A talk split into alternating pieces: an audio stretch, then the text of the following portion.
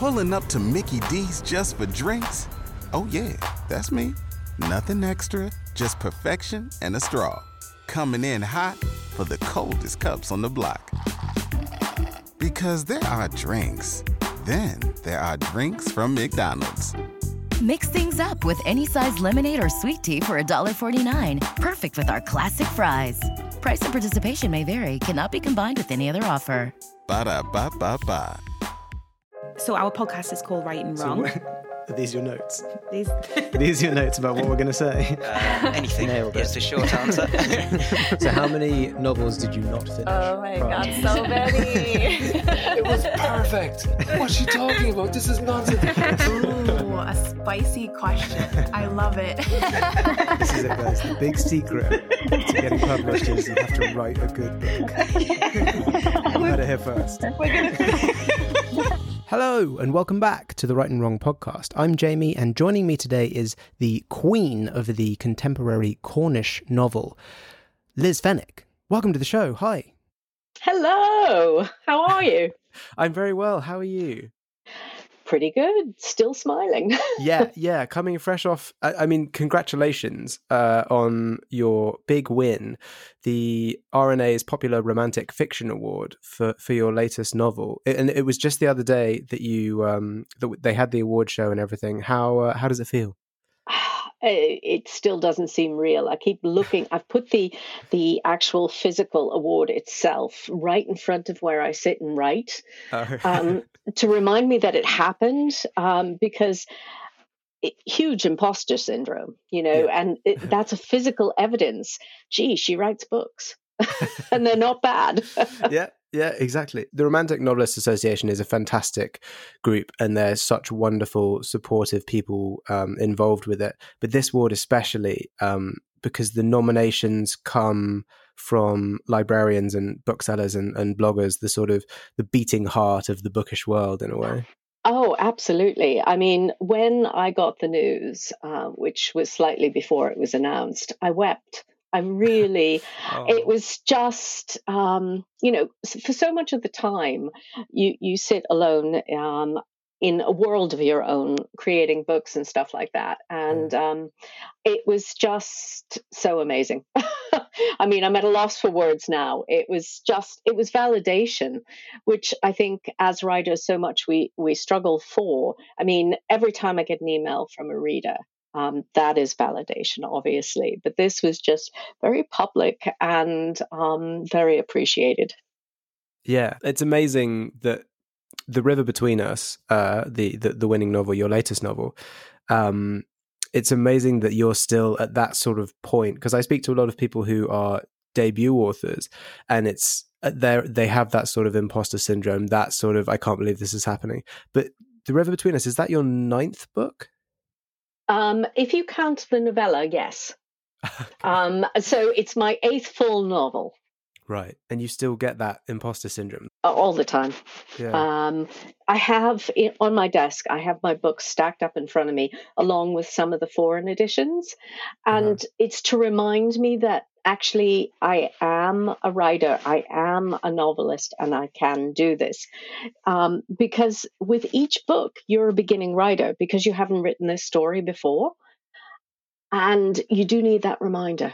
That's a beautiful way of looking at it. Um, I've never, I'd not thought of it in the way that every every story you write, you are beginning, uh, sort of a beginner at that story. Yeah, um, because uh, you know I'm not a planner, so um, uh, I I know my ending roughly, and um, so each story is a new one, and for each story I am a beginner because everyone has been different. I mean, I've learned skills from each and every one that I obviously um, carry forward. I hope, um, but I. Um, I try something new. I keep pushing myself as a writer to become better, um, better at storytelling, not necessarily at one particular aspect of the writing. So each time I'm on a new journey. Okay, that's interesting.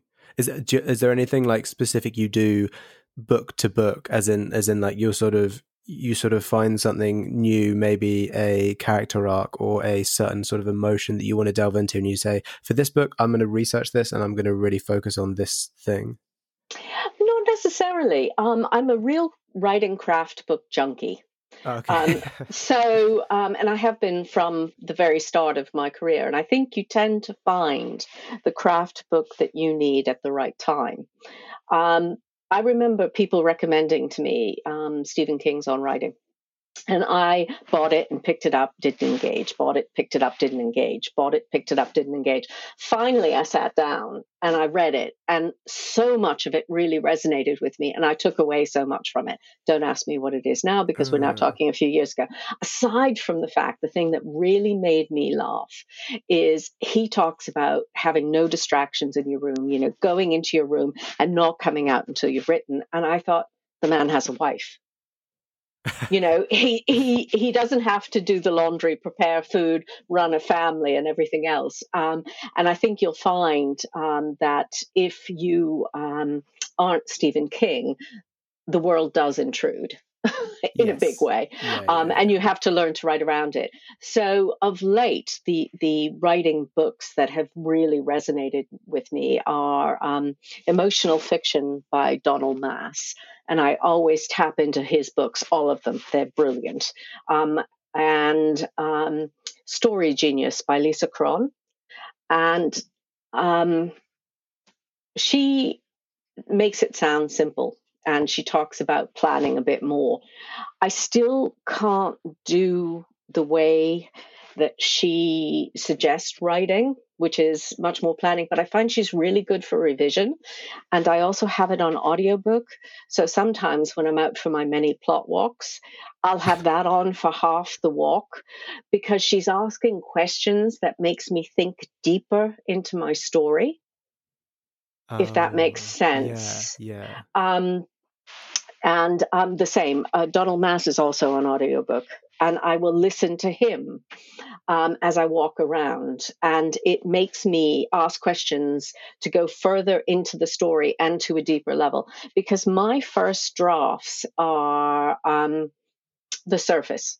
I get the story down, and it's only in subsequent drafts. I'm not one of these clean writers that I build the layers and I go deeper. Um, and uh, my husband's recently retired, and I'm now using him a little bit as a test beta reader. And it was funny. Um, he came to me and he said, you know, oh, really good the surface, but I don't know what she's thinking. And I'm thinking, ah, you know, I've forgotten that. Um. Because I was so focused on getting all the key points in that particular chapter, which was a juicy one. So um, I find these are all kind of tricks of the trade to help me. Um, and plot walking, whether I have a headphone plugged in and I'm thinking, or sometimes just letting anything surface. And I'm forever, you know, letting those thoughts come to me. And I'll stop in the middle of a, a lane or a footpath or whatever and whip out the phone and quickly writing down notes um, that I've got to go back in and do this.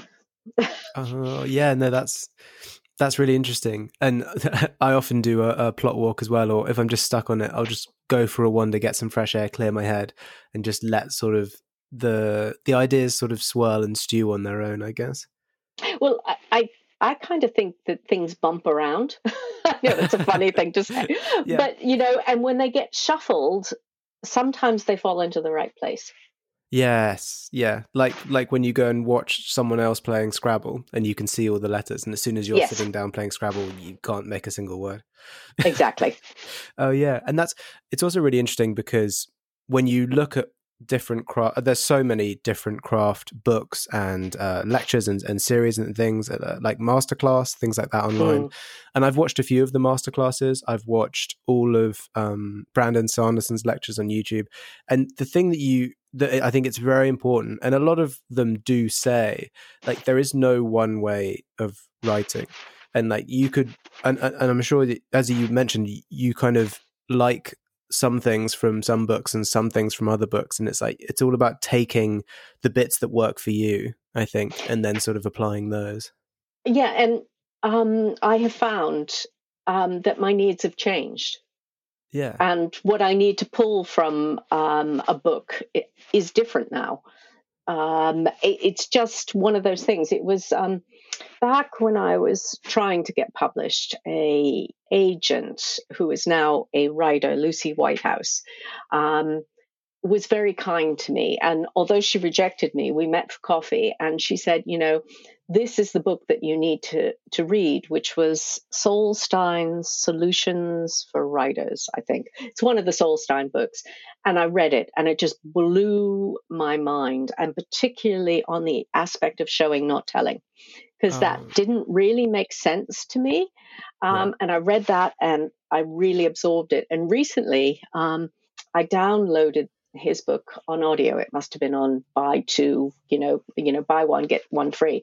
Yeah. And listening to it again and pulling out vastly different things than the first time that I'd read and underlined and so Yeah. forth. So I think there's a lot to be said for revisiting Mhm. and just how you change as a writer. And I work with um, two other writers very closely, um, Deborah Harkness and Brigid Coady. And the three of us, one, write very different things, um, two, write in very different manners. And it's really helpful to see that there's no one way. Yeah. Yeah, yeah, for sure.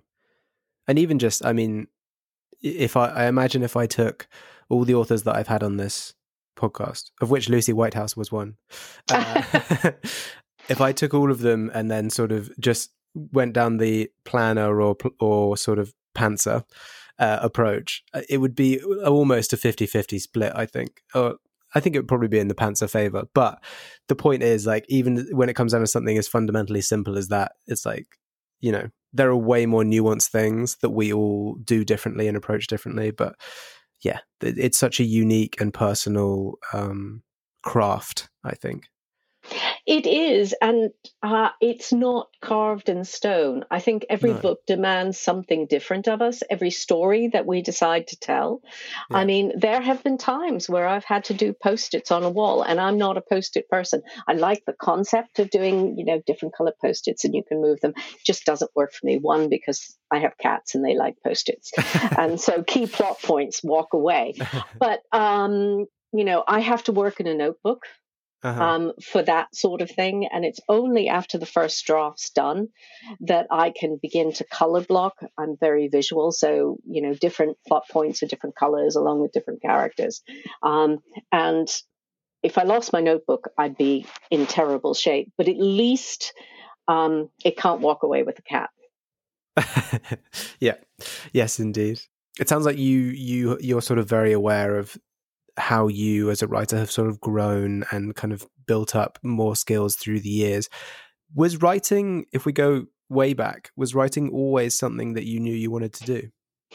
Um, yes, um, in the sense that I was a, an only child. Uh-huh. And um, my father's father lived with us, and um, he was from Ireland and loved to tell stories and loved to tell, uh, loved poetry in particular, and used to recite it. He knew it by heart. And um, so visually, there were lots of images that must have stayed with me. Um, and I loved books and I loved stories. And in my head, I would continue the stories that had been read to me. And eventually, that turned into me writing that or you know early fan fiction if you will and then eventually wanting to tell my own stories uh, which i wanted to i mean even in, i'm originally from the states. So even in my high school um, note um, yearbook it mentions stories. And then i did my degree in english literature despite the fact that i'm a dyslexic. And my senior thesis was three quarters of a novel. So um, it's always been there. And then my first job on leaving university was to research, e- compile, and write and edit a history of a small island off of Massachusetts. That experience um, slightly put me off writing because I was writing for a committee and I swore I'd never do that again Uh, um, because you couldn't satisfy all the different things. I mean, to a certain extent, I write for a committee now because there's so many people that have input in when you're being published, Yeah. um, and it's a very collaborative thing.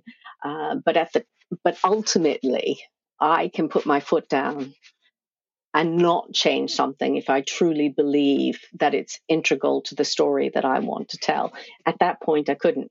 So I then went off, got qualifications, um, lived my life, moved from Boston to London, met the man who's now my husband, traveled the world, um, had three kids, ran an international um, volunteer organization. And suddenly in 2004, I um, had sent out the Christmas letter, and my godmother uh, may she rest in peace, she just passed this past year. Uh, she said to me, When are you going to get back to fiction? And that year at New Year, I made the promise, you know, we were doing resolutions. I said, I'm going to write more. I didn't say anybody that, that it was fiction.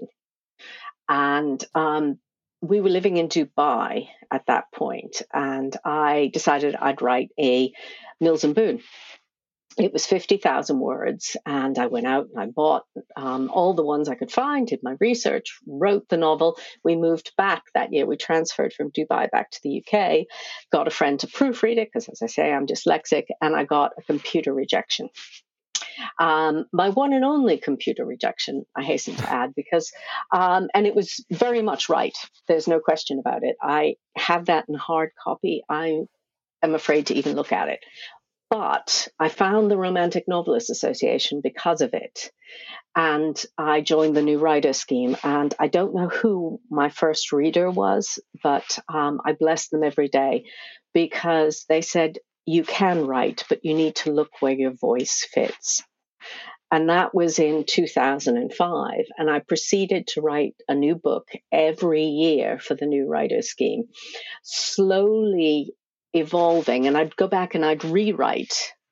I didn't write, rewrite the first one that was rejected, I hasten to add, but rewrite and, and learn um, from those things so that when I um, got my first agent in um, 2011, that was actually with my third book, but I was working on my seventh.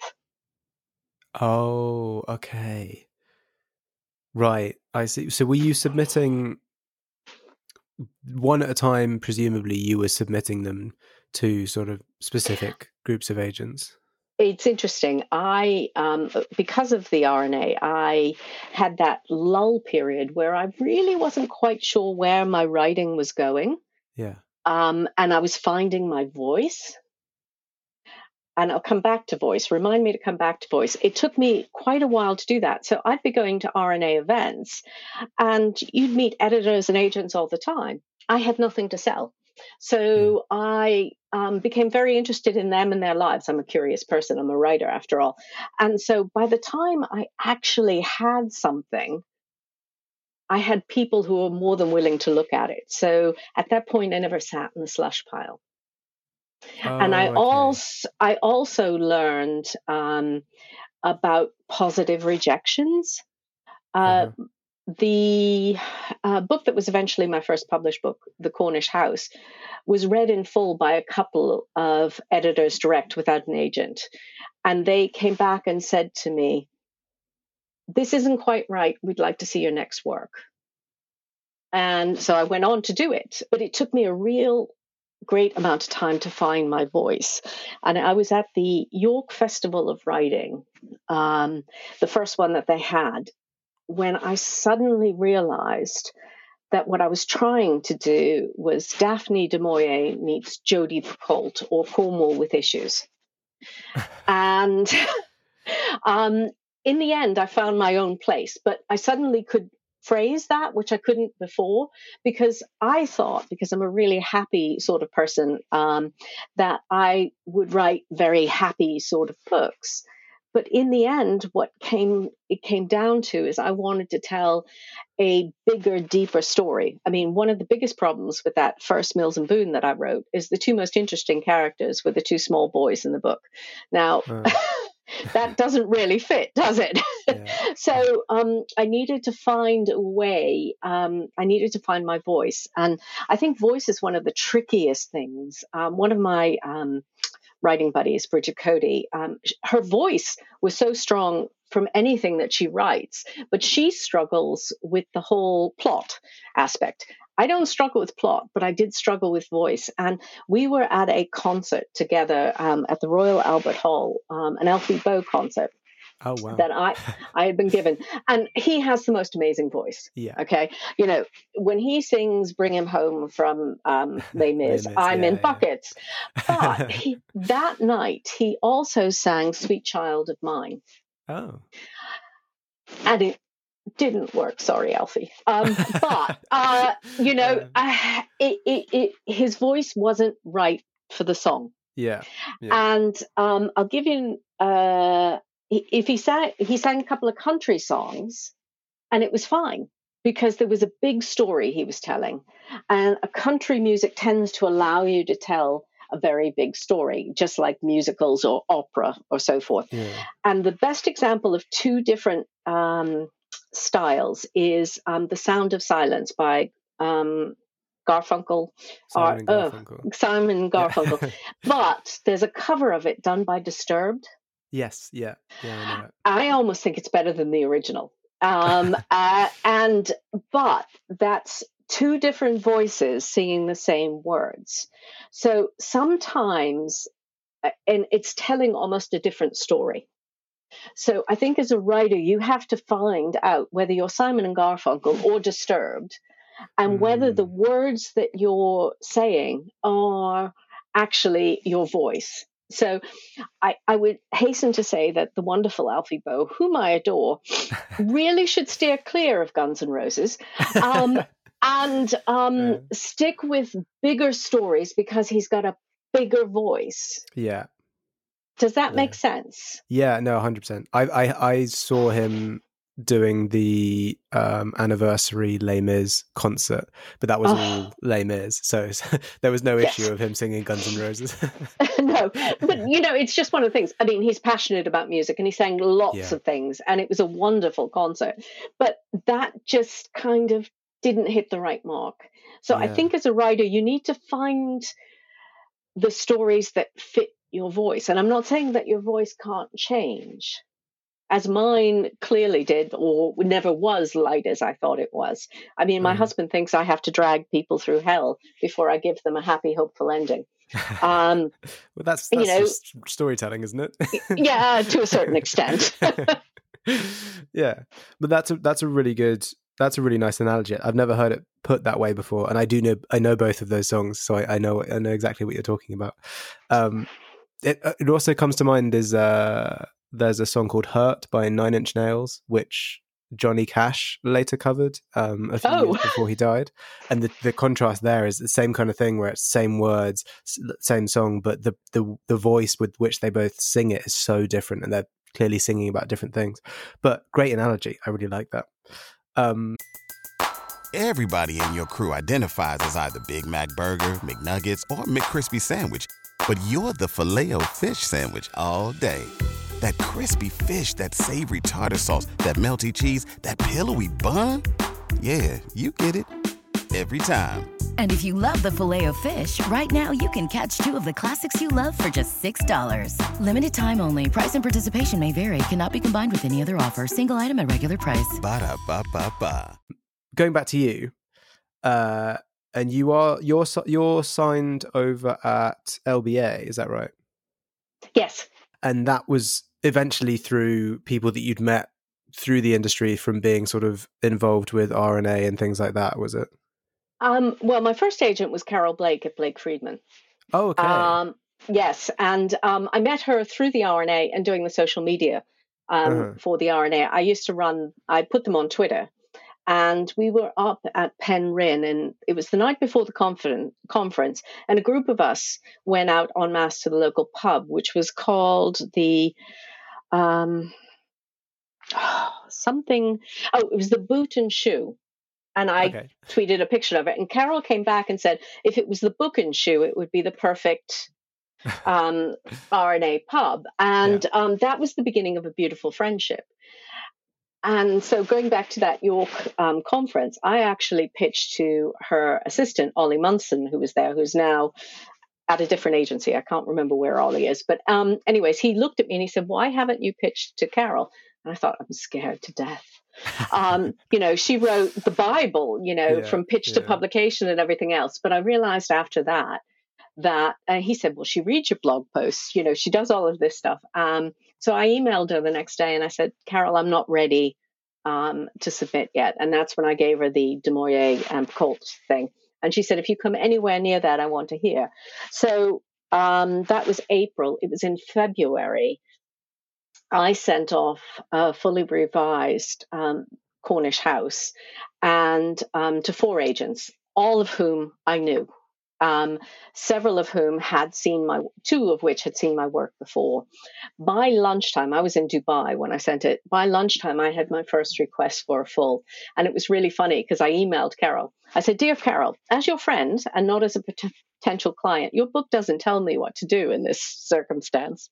And she came back and said, Right. Um, as your friend, you notify all the other agents of that case. And um, by Saturday, um, I had had uh, three offers and wow. I, I, chose Carol. Uh, one withdrew because she didn't want to get into competition. So um, that was really lovely. So I actually signed with her officially on Valentine's Day that year. And I had my first offer um, from the Netherlands on St. Patrick's Day. And um, it, it, it, went from there. And then, of course, I lost Carol and I joined Luigi and um, Alison Bonomi are now my uh, agents. Luigi's my agent. And um, I knew him from the Dubai Lit Fest. So, okay. again, you know, the more a writer can network, um, yeah. the better. Yeah, this is this is something I've heard many times from agents, especially where it, whether it's you want to get your work sort of published, you want to get more involved uh, in the industry, or you actually want to work in the industry, it's just get involved. You know, just throw yourself into it, meet as many people as you can, speak to as many people as you can.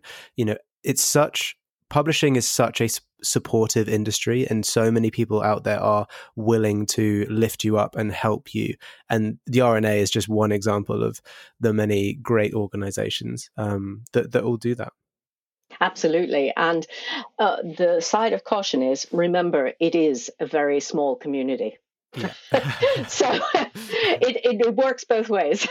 yes. Yeah. Yeah. If you make enemies, uh, a lot of people will hear about it. yes. Just be nice, everyone. Absolutely. and um, going back to you, dubbed by The Guardian as the queen of the contemporary Cornish novel what is it about Cornwall uh, that has inspired so much of your work? As you said that, I'm standing in my study. I immediately turned to the view out my study window. um, I didn't know when I first came to Cornwall that it would become my muse. Um, going back to that first book I wrote, it was not set in Cornwall. Every book since then has been set there. I am going to uh-huh. sound totally insane when I say I see stories in the landscape. Um, it, it, just the landscape inspires me. I've dug yeah. into the history. Um, there's just so much. I it is my muse. Yeah. No, I, I get that. I was in Ecuador last year, and just moving around Ecuador, which is such a uh, mountainous area, and it, like every, all the cities are sort of very high altitude, and you go up and down and around all these mountains. And just looking at it, I was sort of there was something I don't want to say in, that the mountains necessarily inspired a story, but they inspired sort of scenes and sort of settings and things like that. Where I, where I was thinking, wow, think how amazing some like I know what you mean. There's a magic that's conjured up by scenery. There is. I mean, people have often said to me, because I was in Dubai for 11 years, you know, why don't you write about there? And I think of the times that we were out in the desert, particularly in Liwa Desert, which is um, near Abu Dhabi, and the the vast emptiness filled me. Um, it filled my well, but it didn't inspire stories. Uh-huh. So it's you know I, I'm very affected by landscape um, yeah. There's no question about it. It's like if I see a full moon out my bedroom window, casting light, I live in a very old cottage, casting light through these old windows, I start tingling. You know, it's just the way it is. yeah. Yeah, yeah, yeah. No, that's beautiful. That's it's such a lovely, uh, lovely thought just to be inspired by nature, I guess, the, mm. out, the outdoors and just um, life. Uh, moving on to something a little bit more technical. Uh, I noticed that with your um, you, I looked through the books that you've done, and you have a new book coming out called Yes. The Impossible Shore. hmm All of your books, apart from The River Between Us and the new one that's coming out, have uh, Cornwall in the title somewhere. How come? And is this just purely a marketing thing? But how come Cornwall is not in The River Between Us and the new one? Back when I was a debut novelist with the Cornish House, uh, it was decided that Cornwall would be my brand. Yeah. And in order to build me and my brand, we went the Cornish House, the Cornish Affair, the Cornish Stranger, Under a Cornish Sky. Um, then we we broke tradition and we wrote the I wrote the Returning Tide, and that was to the the sales team and come back and said, okay, all the titles are starting to sound a little too similar. It's time to break from that and and give a bigger audience. Okay. Um, uh, that was at the point that uh, my editor moved. And um, the next book was supposed to be called uh, Varying Things. But six weeks before delivery, um, they changed the title to One Cornish Summer. I had no summer in that book. Um, so I had six weeks to find a summer because the book is set from September to January. and yes, um, it's a book I'm very proud of, but it, you know, it was an orphan book because at that point I knew I was going to follow my editor um, to HQ at that point, and she wanted to grow me bigger. So then I did the Path to the Sea, the river between us, and now coming up the Impossible Shore. So that um, I, people know me as uh, the queen of um, Cornish contemporary novel type of thing, and they they understand that my stories are set there. Um, I now have a base, so it's not as essential to put Cornwall in the title. Ah, gotcha. Because the people that want that already know, and then Yes. now with these sort of more open titles, it's more broad and Yes. get, that's yeah, no, that's interesting. It's nice to know. Um, before we get to the final question, uh, what as someone who, uh, I think I'm I'm right in saying that you you whilst you have uh eight books in a novella, almost nine books out, you it sounds like you consider yourself still a student of the craft of writing and, and like we're all constantly getting better. What um what sort of tricks have you learned along the way that you think aspiring writers could really tap into to help them out I think the most important thing, um, as I mentioned before, I'm dyslexic, but I think it applies to any writer. I have my computer read the book back to me.